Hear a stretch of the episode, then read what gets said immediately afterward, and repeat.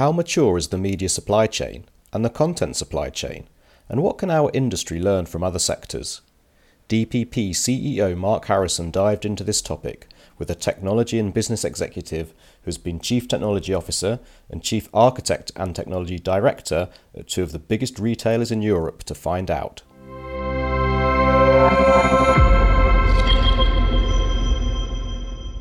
Hello, and welcome to the DPP podcast. I'm Edward Qualtrough, Editorial Director here at the DPP, and I am pleased to introduce to you a recent conversation between DPP CEO Mark Harrison and Retail Technology Executive Mike Yorwerth. Mark quizzes our non media interloper about supply chain excellence, sustainability, managing multidisciplinary teams, and what retail can really teach other sectors. But first, I asked Mark to give us a 90 second introductory preamble about why he wanted our audience to hear from Mike, who has worked as CTO at Marks & Spencer, Group CIO at UK multinational Bunzl, and Chief Architect and Technology Director at Tesco. Hi, Mark. Welcome back to the DPP podcast, the first one that we are recording in our brand new studio. I'm just about to introduce the conversation that you had with Mike Yorwerth. Could you describe, please, first, maybe how you met Mike and what it is that he does that you think is really relevant to what our audience and network are, are, are tackling in the industry? Yeah, well, sure. Uh, I was at a dinner a few months ago uh, that had a number of senior people from a, a number of different sectors uh, attending, and I was sat beside Mike. And as soon as he introduced himself uh, as being the CTO of one of the UK's most famous retail operations, my ears pricked up because you know at that point we were at the planning stage for our media supply festival uh, in New York at the beginning of June, and here I was sat beside uh, one of the architects of one of the most important and complex supply chains that operates uh, in Europe. Fantastic. So, what is it that retail has got to do with media? And his part of retail in particular was perishable items as well, not just t shirts or cars or something like that. No, that's absolutely right. I mean, fresh food is a big part of his responsibility, making sure that uh, his company has got the right technology and infrastructure to get that food from the grower to the consumer uh, as fast as possible.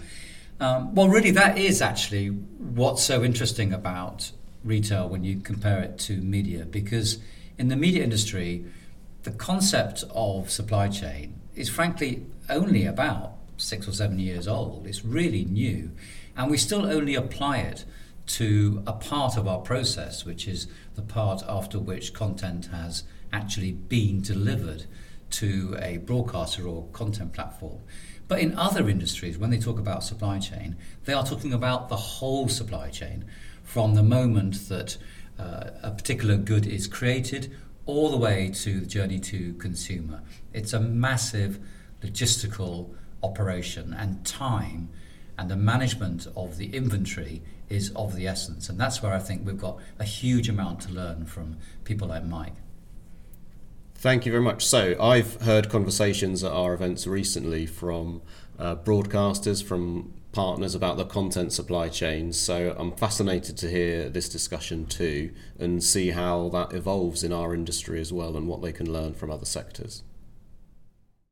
So, Mike, thank you very much for joining us. We're really delighted to have you on the DPP podcast. Thank you for having me. So, tell us a bit about your, your background and what's really driven and motivated your career to date. So, I've been in tech, in, in pretty much in retail in tech for the last 32 years, which is frankly terrifying, it has to be said. Started my career, as many people in tech did, uh, have done, as, as a software engineer in Marks and Spencer big um, international uh, retailer. It was very international back then. It's less of an international retailer now. Um, uh, did ten years there, then eighteen years at Tesco, another another big um, UK and international retailer. Then stepped out of uh, stepped out of retail into B two B with a global company called Bunzl for a couple of years during COVID, which was interesting. And then back to M&S. Um, I've just done two years at M&S as CTO. Um, and throughout all of my career, I guess what's really driven me is is a couple of things. Really, is solving problems and satisfying customers. And that's the great thing about retail is that it's incredibly tangible. I can explain retail to my mum, which is good, mm. um, and you can do things and have an immediate impact on customers, and that's what's fantastic. And retail is because it changes so much. There are so many problems to solve because you never really quite getting get around to solving them properly. We'll come back to this a bit later in a bit more detail, but I, I'm curious to know whether when one works in retail in a technology role, one inevitably finds oneself really aware of the customer and the impact the business is having on the customer, maybe more than in some other sectors? I think it depends where you are in your career and where you, where you are in the organisation and how the organisation has changed over time. One of the things I've really tried hard to do at M&S is to make sure everything we do right the way from somebody who's in the deepest bowels of infrastructure. Lad, everything they do ladders up to what the customer sees. So I, I talk about um, uh, continually improving the end-to-end experience for customers and asking asking the colleagues in my team to say, right, how do you think about how you improve that? So if you're in infrastructure, it might be what you're there to do is to improve um, uh, to improve network speeds in our stores. Well, that impact that helps customers because they can use the customer Wi-Fi better, or the tills in stores will work better. And, and I think that's and then it, it's a lot easier for you to understand right how does what I do ultimately impact the business. That's a very interesting orientation you're inviting there because there must be a huge amount about running a highly logistical business like Marks and Spencer, which could lead technologists to just get very focused upon the infrastructure itself and making sure it works for its own sake. Uh, yes, uh, uh, there, there is that danger, and that's the uh, that's the reason. I think in the past, when technology departments were very much a department on their own, as opposed to part uh, feeling genuinely part of the business. That I mean, and having been in, in tech for 32 years, there's there's often been this talk of IT and the business as being two separate things, mm. and actually, in the last probably, I think in in in big business in the last five to ten years, that has been very much emerging that technology is the core of the business and the core of change comes through technology and you know and certainly in the last five years as more and more organizations are talking about digital transformation that is a that's a tech enabled thing. Well maybe you're a bit ahead of media in this regard because to be honest in, in media and entertainment there's still a lot of talk of the business actually as being a distinct entity. But uh, maybe we'll come back to that later. Let's talk a bit about supply chain. Okay. i think i think many people when they hear the term supply chain, they either think about the automobile industry or they think about retail, but particularly about supermarkets. Because even if people don't quite know exactly how they work, they always assume it must be a very tightly coupled and highly controlled process of getting, especially uh, fresh food, you know, from grower to to customer. So, first of all, are we right to think of it as being very sophisticated and tightly coupled? Uh, yes, I mean, I think for in in most large retailers, supply chain is, I mean, it's it's absolutely the fundamentals of the business. Um, and I think increasingly so, I think of two things that re- retailers will be successful if if they're brilliant in supply chain and brilliant in customer experience, assuming they're a multi-brand retailer, because clearly then the other part of it is I'm selling the right product. sure, yeah. So if you step back and think about what retail is all about, retail's really really simple. Um, it's you you you plan, you buy, you move, and you sell. You say you plan based on what you think customers, you know, where are customers going, where do we want to build our stores, or how do we want to build our on, online or multi-channel um, capabilities? How do we want to plan our loyalty programs? And, and and what resources we got so that we can then think about what we are going to buy for this season, next season, etc., etc. Uh, and then um, then supply chain really takes over. So the manufacturing process into moving it through uh, through from supplier through to consolidator through into distribution center and then into stores or or through online through fulfillment centers and that's a very different uh, supply chain for clothing and home products to, to right. particularly to fresh food um, so long life food is i mean is, is slightly different but I, thought it, it, I mean, it might be useful if I explain the fresh food yeah, process yeah. a bit more because I think I think that's the one that's that's most highly tuned and much most uh, and and has got I mean it's, it's uh, more useful to think about that in in um, in optimization terms in particular. So so if you if you look at um, at, at, fresh food food um, supply chain uh, for for an M&S or a Tesco they're large, largely the same in your head, you probably have this view that M&S decide sometime in, in advance what they want to buy. They get producers to buy it. Those producers deliver it to some big distribution centre. It sits there for a while.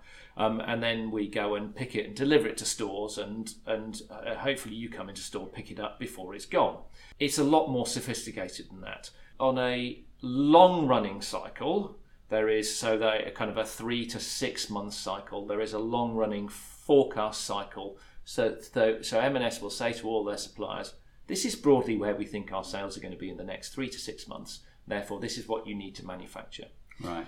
Um, so that's kind of making sure that we've got, you know, we've got tomatoes in the ground, or you know, right. or, or, on the vine, which is clearly um, for those of those in the UK at the moment is a bit of a challenge. Uh, and so uh, manufacturing will, will will start happening, whether that be from the farmer or from you know f- through a manufacturing plant. That that that process will will start, and then as sales and uh, sales uh, come through and we get closer to the date we expect the sale to happen, two two things really happen. One is we refresh the the um, the the order that we're going to ask for from the from the supplier usually about 21 days out and say, right, we think actually it's going to look like this. So what was so I was going to order 100 items of this. I'm now going to order 90 because mm-hmm. the shoppers are doing something different, or we think we think X or Y.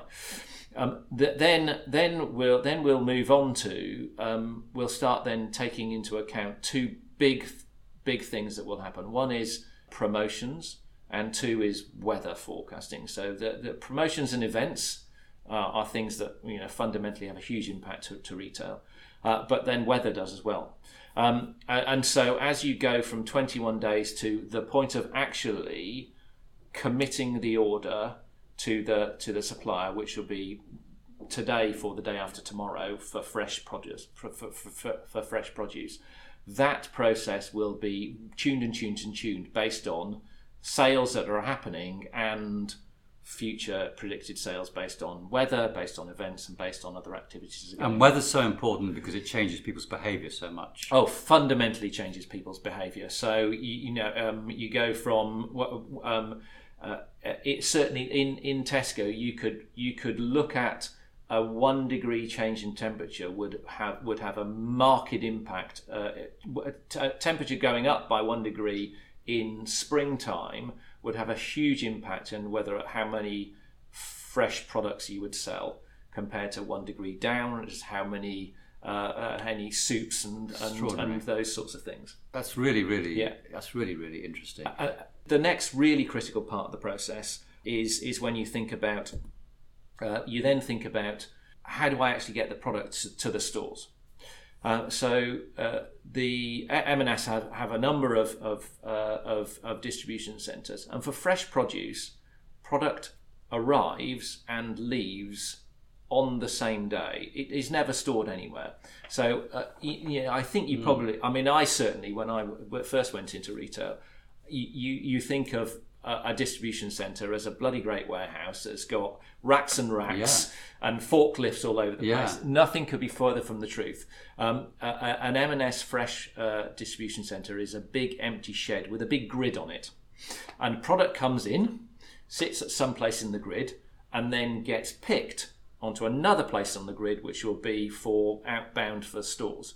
Um, and and this all takes place over the course of of a, 24 hour period, pro- period. Product will come out, come in from suppliers during the day, will get picked in the early evening and overnight, um, and then get shipped out um, uh, early early morning the next day um, out to stores. So, so that is a it's a pick to zero process every single day, and so the decisions on exactly what product goes where in what volume gets made at the point uh, at the latest possible point, which will be when you're doing the pick, um, and that's entirely automated based on um, on e- exactly sales and stock from yesterday.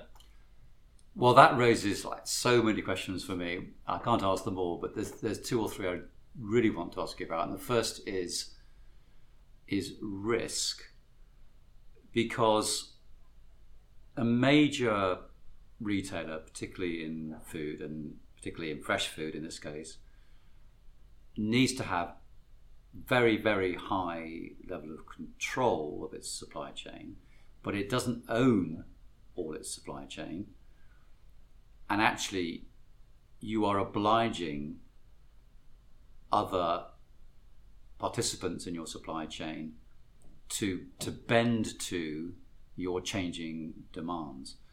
How the heck does that work? Well, for, for most retailers, they will have um, multiple supply chain options.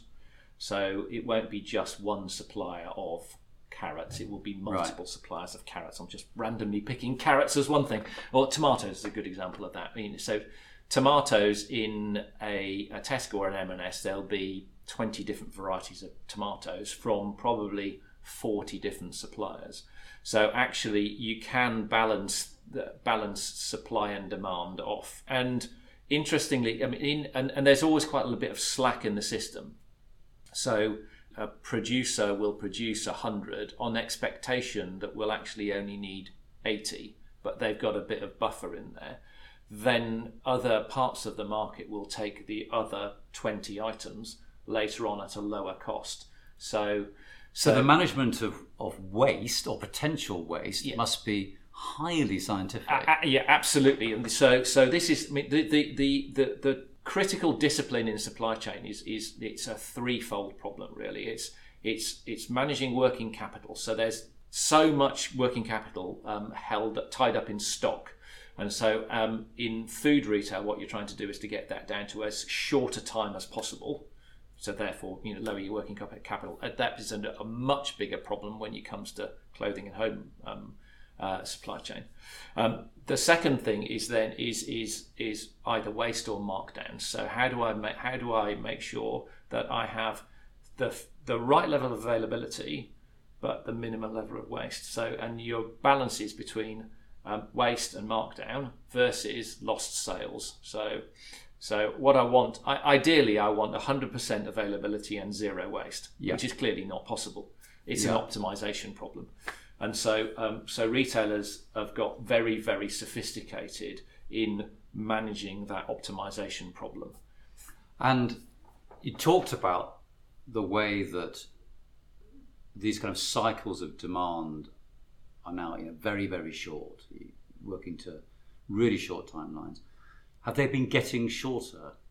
Is the industry more responsive than ever before? Yeah, yes, yes. And actually, um, one thing that happened at Tesco, which I think was was and, and more and more people are doing that doing this now, is as a response to um, for, to ch- to changes in uh, the need to be more responsive, and as a response to uh, to the concerns around waste and cost associated with waste, and and ultimately the environmental impact.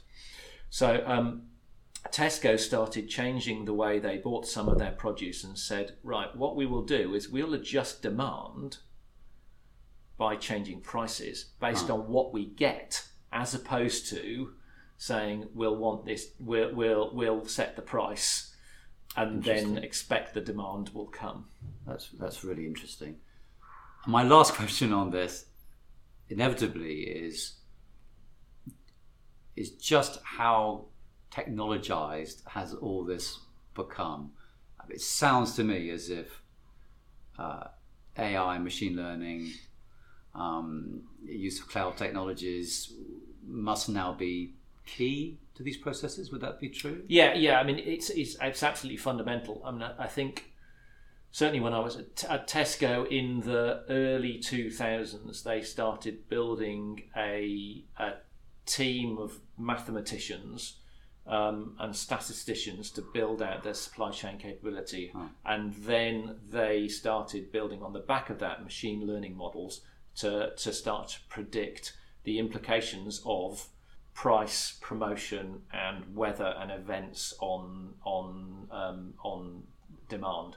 Uh, and then, of clearly, that's then turned into the core of the technology, and that I mean, the core of that tech is very much cloud computing and machine learning. It's not quite into the AI level yet, but very much machine learning. So, what what happened yesterday? Right, what can I learn about what I did yesterday, and therefore the, the feedback loop into that. And the great thing about retail is that the, I mean, retail supply chain is got very short feedback loops, and you've got a very you've got a significant amount of data.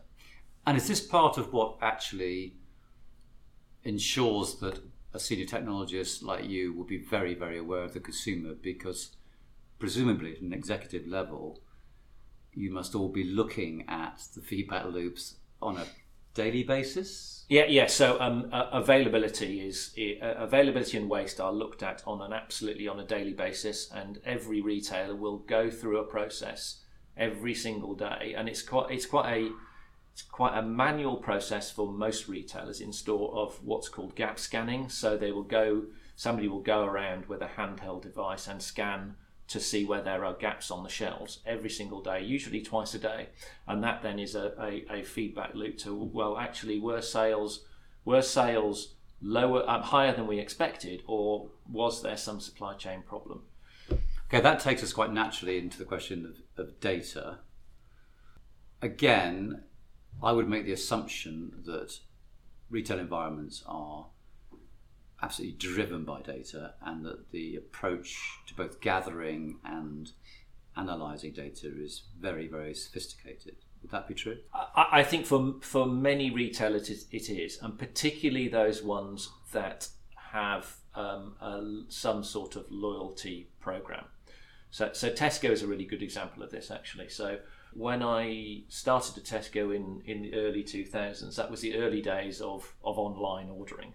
And through the combination of, of Tesco Club Card, which is their loyalty program, and online ordering, we could then get an unbelievable amount of data about what customers were buying every single day, every single week, both uh, whether a customer came into store and purchased things or customer came on uh, came online.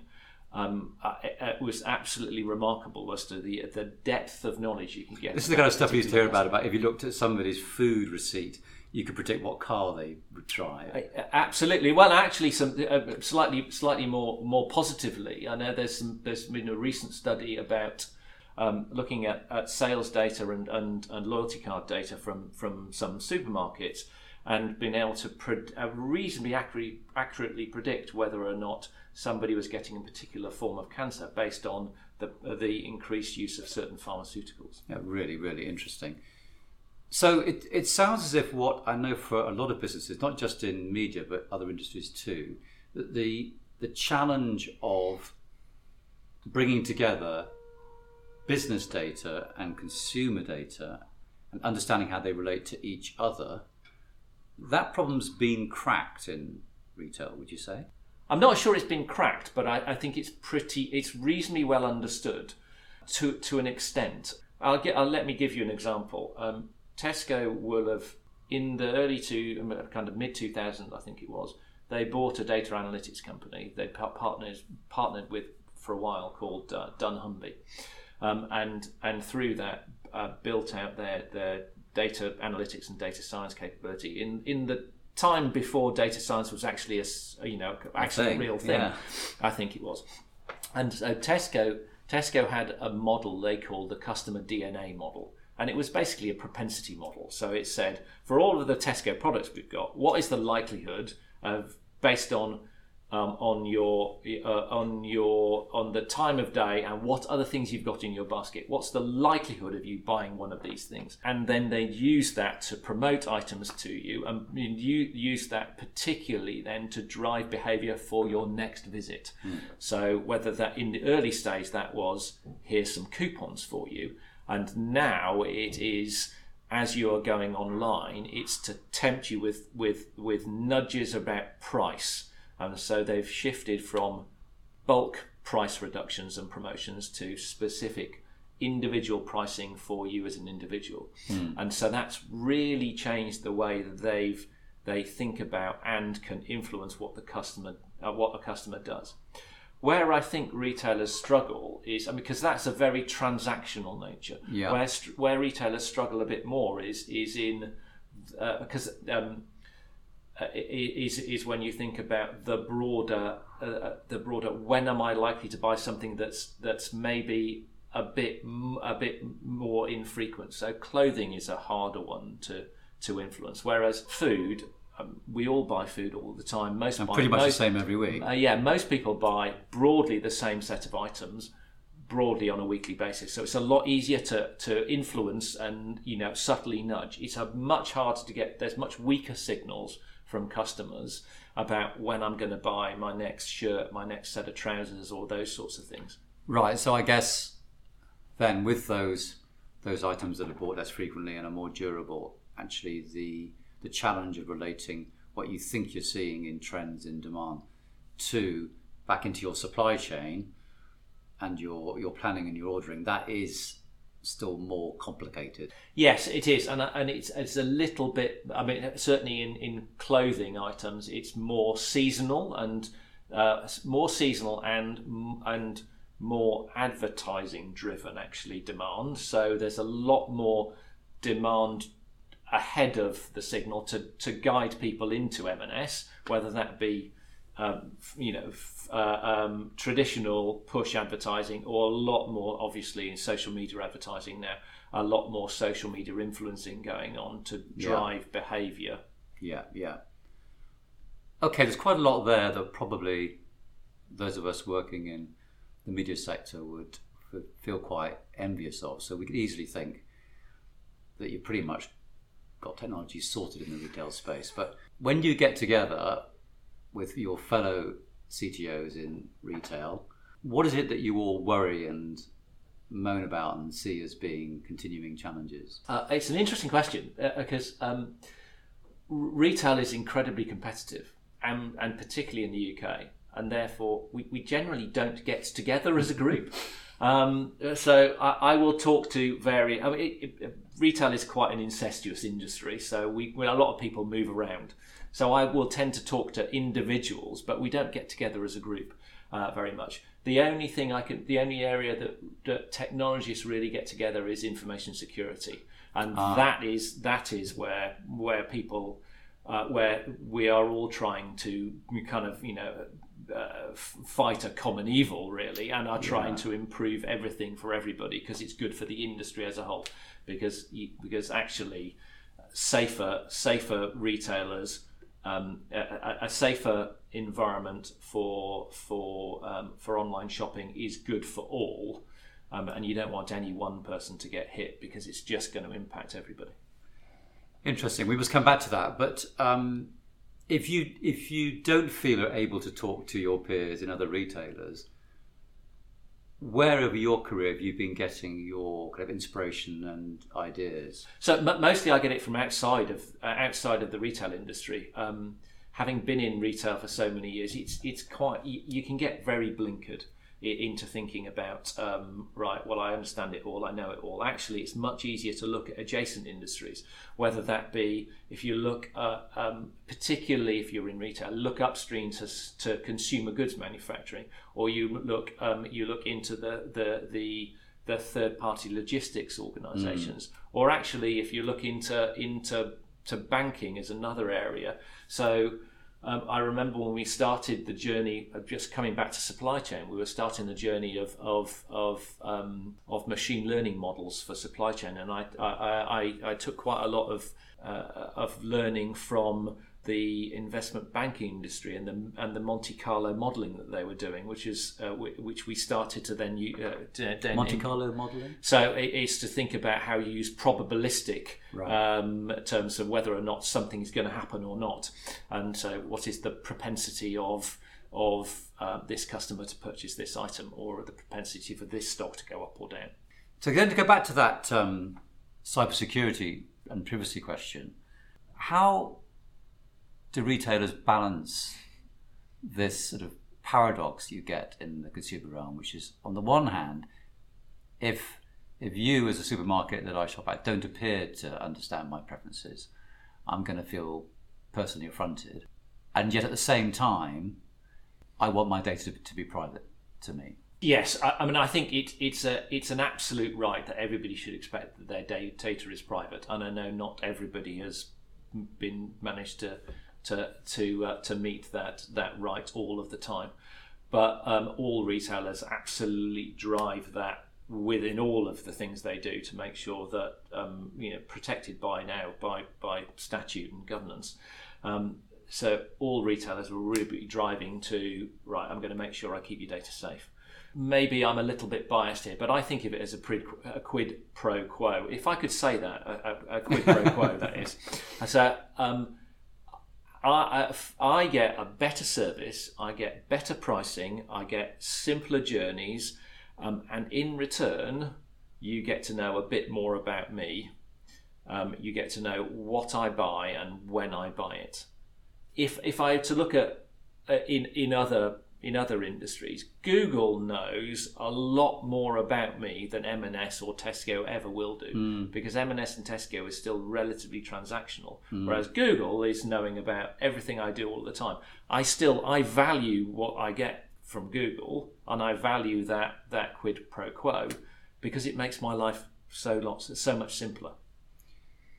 Well, I would agree with you, but do you feel that the fact that consumers generally feel that has actually been evidenced very well because you don't you don't really hear that acknowledged by regulators, do you? Um, I, think there there has there was there are always people who will say uh, loyalty programs are are evil and I will not give any of my data, um, and uh, and um, that's absolutely fine. There is no you know everybody can shop both online and in store without using any loyalty mechanisms. I, I think that um, uh, and uh, and now through through the the general ta- data protection regulations, certainly in the EU, that has driven the ability for your data to be absolutely your data and the right to be for, forgotten, the right to understand what data that we are holding for you um, is much more paramount. Um, so, so I, I, think it's I think it's moved into being a, a more well understood area. I think it will always be. I think it will. There will always be a balance between the, the, the you know the those those who want to gain all of the they, they want to gain all of the benefits without sharing yeah. all of the data. Yeah. Versus what the retailers really want. Yeah. Let's talk about environmental sustainability. Uh, you personally have a passion in this space, I believe, don't you? What what what drove that passion? So the environment's been a, a passion for mine for, for years and years and years. I, I mean, I've, I've, as an example, I've been a vegetarian since, goodness me, um, for at least half my life now. Um, my son is 27, and it's before he was born. um, and um, because I, I mean, I, have seen I've seen the changing nature of of of uh, the climate, the planet, biodiversity. I'm, and I'm a very outdoors person. I love to be outside in the mountains and the hills. Um, and you see the change and the impact it's having. Um, and, so that's what's driven me to think about the environment more and more in um, in all of the businesses I've been in. But you've already found that actually that personal passion is now aligned quite well with some of the things you've needed to do professionally because it's now becoming important for major retailers to demonstrate that they, they care about the environment. Would that be true? Uh, uh, yes, I mean I think these things go in waves. I remember uh, on the back of of Hurricane Katrina, there was a big wave of of change across the globe actually um, around uh, you know kind of green greenness and there was a there was a, a, big drive to, to carbon reduction or at least knowledge of carbon and things like that um, and then and then the, the, the banking crisis hit, and then everybody started thinking about other things. And then we came back again to to um, to the, the late teens, and and started to see more climate impacts and started to then see a couple of things happened over the last few years, which I think have been a bit of a watershed, really. One was, um, uh, and whether whether this is climactic or population related, I think is an interesting question, and we might might delve into that one. I don't know. I think COVID has been a big catalyst for people thinking, "Crikey, we are doing something."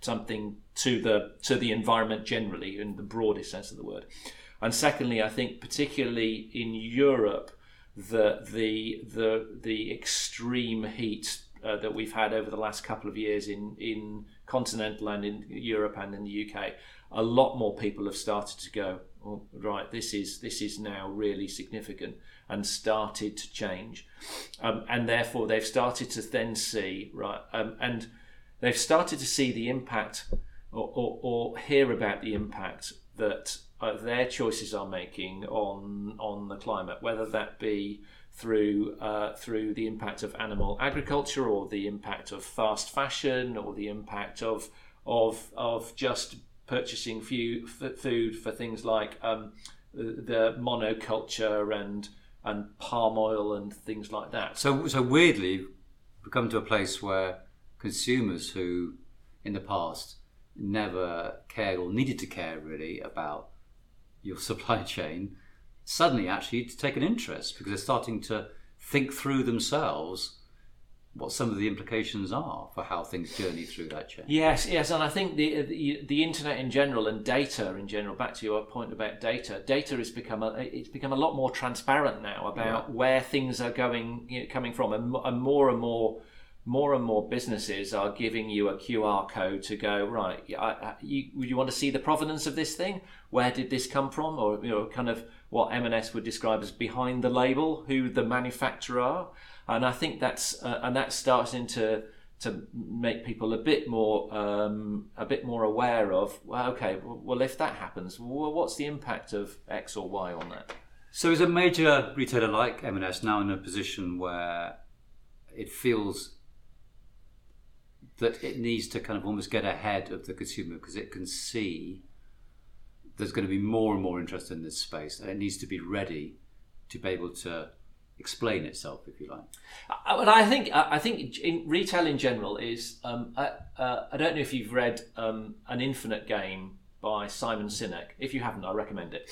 Um, but uh, you know, a lot of people talk about winning in business, and his point is, um, and I absolutely agree with it, it's actually, business is not about winning. It's about continuing to play the game because it's an infinite game. Mm. And what you, and so the only way of succeeding in, in retail is by having a sustainable business model in whatever way, shape, or form that uh, that is. And more and more, that is becoming a environmentally sustainable business model because that is the only way you're going to survive for the long run. Yeah. Uh, and so M&S, I think, are because we own, we, we're a, mostly a single brand business. It's much easier for us to have control of the end-to-end supply chain and start to make really fundamental change to the, the product specification um, and to the selection and the manufacturing process so that we can drive to things like driving to net zero driving to reduce waste. So interesting. and those sorts of those sorts of areas. Yeah yeah how that control starts to become a real benefit for the business. That's interesting. Uh, now you did refer earlier on to kind of being technology businesses um, you know, retailers being technology businesses. Um, is that how they now see themselves? And to what extent do they feel the need um, to have their own technical capability? To what extent do they look to their partners and, and to outsource for it? Uh, so, so I, I think I think the the most enlightened retailers think in the way you just described as you know they would consider themselves um, as at least technology enabled, if not technology driven. Um, and, and, so a, a, lot of a lot of retailers, if you go back, let's take 20 years, 20 years ago, I think a lot of retailers would have described. Uh, they wouldn't have called it tech; they'd have called it IT, and mm. they'd have said IT is a it's a cost center. It's uh, mm. it's a it's a vital support function. So, like finance and HR, and and many many companies still think like that actually. But the most enlightened have realised that actually it's an enabler, it's a creator of capability, um, and it's a driver of transformation of the of not only the way the business operates, but the way the business engages with engages with customers. And I think more importantly, it's a creator of business agility, and that's the that's the thing that I, I mean, in an increasingly uncertain world, that's the thing that will set company A and company from apart from company B. That ability to respond, and does that then necessitate technology teams to be integrated? Do you have to have your product teams integrated with your infrastructure? Yeah, yeah. So, so I think more and more companies are recognizing that the that the big waterfall programs of the past, where I set out on on a on a on a plan done um, in a technology department or an IT department for a couple of years with a, a big consultancy, um, coming out with an outcome that actually as as as not delivered what you expected it because the world has moved on. So in, and there's a really good there's, there's loads of examples of uh, I mean I've I've been involved in many of them I suspect as well of of programs that suddenly they they become they, they they get called the SAP version X program or the or the new buying system program or something like that yeah. where you forget what you were actually trying to do in the first place. Yeah. Um, and and so the corollary, the, uh, the, the alternative to that is then is saying, well, what my aim is to create small, multidisciplined product teams that are absolutely fundamentals of the way that the business as a whole operate.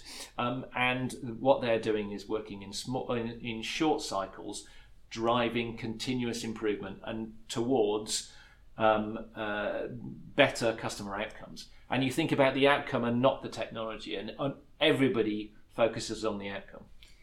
And are there examples in retail then of such teams yeah. being created and working successfully together? Yeah, absolutely. So if I look into M&S, almost all of the teams that we have are those tightly coupled um, you know, um, product teams. So small product teams that are working on an in agile sprints um, continually improving. Multidisciplinary. Multidisciplinary, a combination of um, a, a, product management capability, which might be a, a, somebody from the functional side of the business, you know, outside of tech, um, some user experience, some data and analytics, and core engineering from program management, all of that together in a small team. Some of those will be people who will be there for a bit, but mostly that's a core team of product management, engineering, and program management who will be there for the long run, not just for the few months of the program, but for a few years as they continually improve. Now, many have seen that that's a great model for many businesses for some time, but generally, people say trouble is it's almost impossible to do. So, what enabled you to do it? How did you manage to achieve the business change to make that happen? So, so I, I, don't, I think the, the, the scale of the change is is is largely dependent upon um, on what you um, um, how you think about technology within the business. If you think about if you continue to think about technology as being a cost to be minimized, then you'll you'll think about doing a thing, spending it, uh, spending some money to do something and then sweating that asset for as long as but the possible. you here is actually the, the executive, isn't it? Yeah. So so but so what what you have to do is to think about how do you think about technology as enabling continuous improvement and and innovation and uh, and and inspiration to, to the business and therefore ultimately transformation.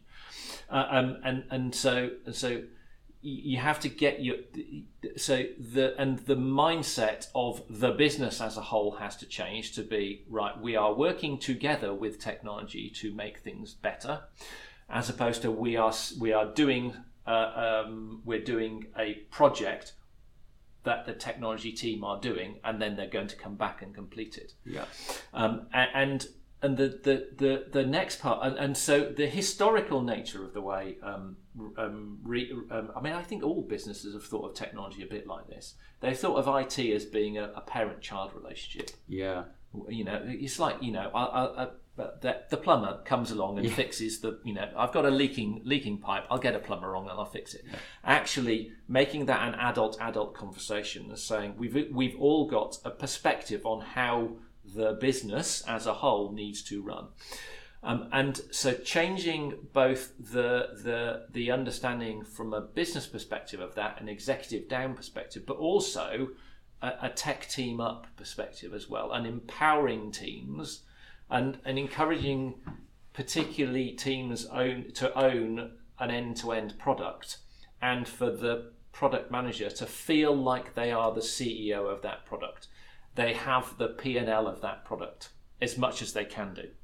That's the real essence of it is empowering teams to be brilliant rather than telling them what to do. Yeah. Yeah, everyone has to be able to be a grown up, don't they? Yeah.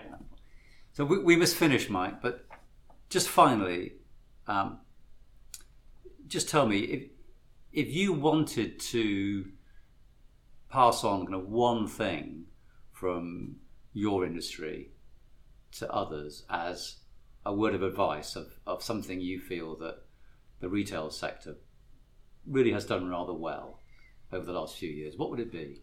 Um, I, I, I think I'd probably pick, pick two things, if I may. Uh, the first thing is is um, is sharpening the saw.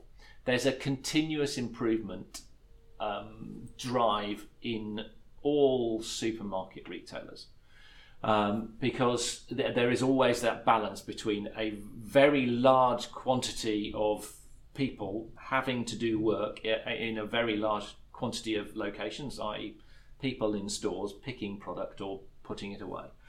And the same is true in, in distribution. Um, um, um, t- with with the drive to, to then to, to growing sales, so you're always in that balancing act, um, and therefore what you're always trying to do is to drive efficiency and effectiveness every single day, um, and and a lot of that comes through technology change. The second thing is is customer centricity. Back to what I said right at the beginning is is is all retailers are really really focused on what they can do to continually improve the shopping trip for their customers and driving that the way through the organization. Fantastic, Mike. It's been a real inspiration talking to you. Thanks so much for joining us. Oh, thank you for having me. I've really enjoyed it. Thank you.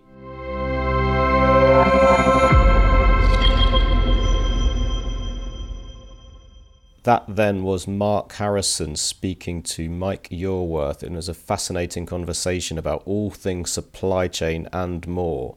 I hope you enjoyed their discussion, and similarly, I hope you are subscribed to the DPP podcast as we will continue to explore this subject and all the biggest challenges in media in upcoming episodes.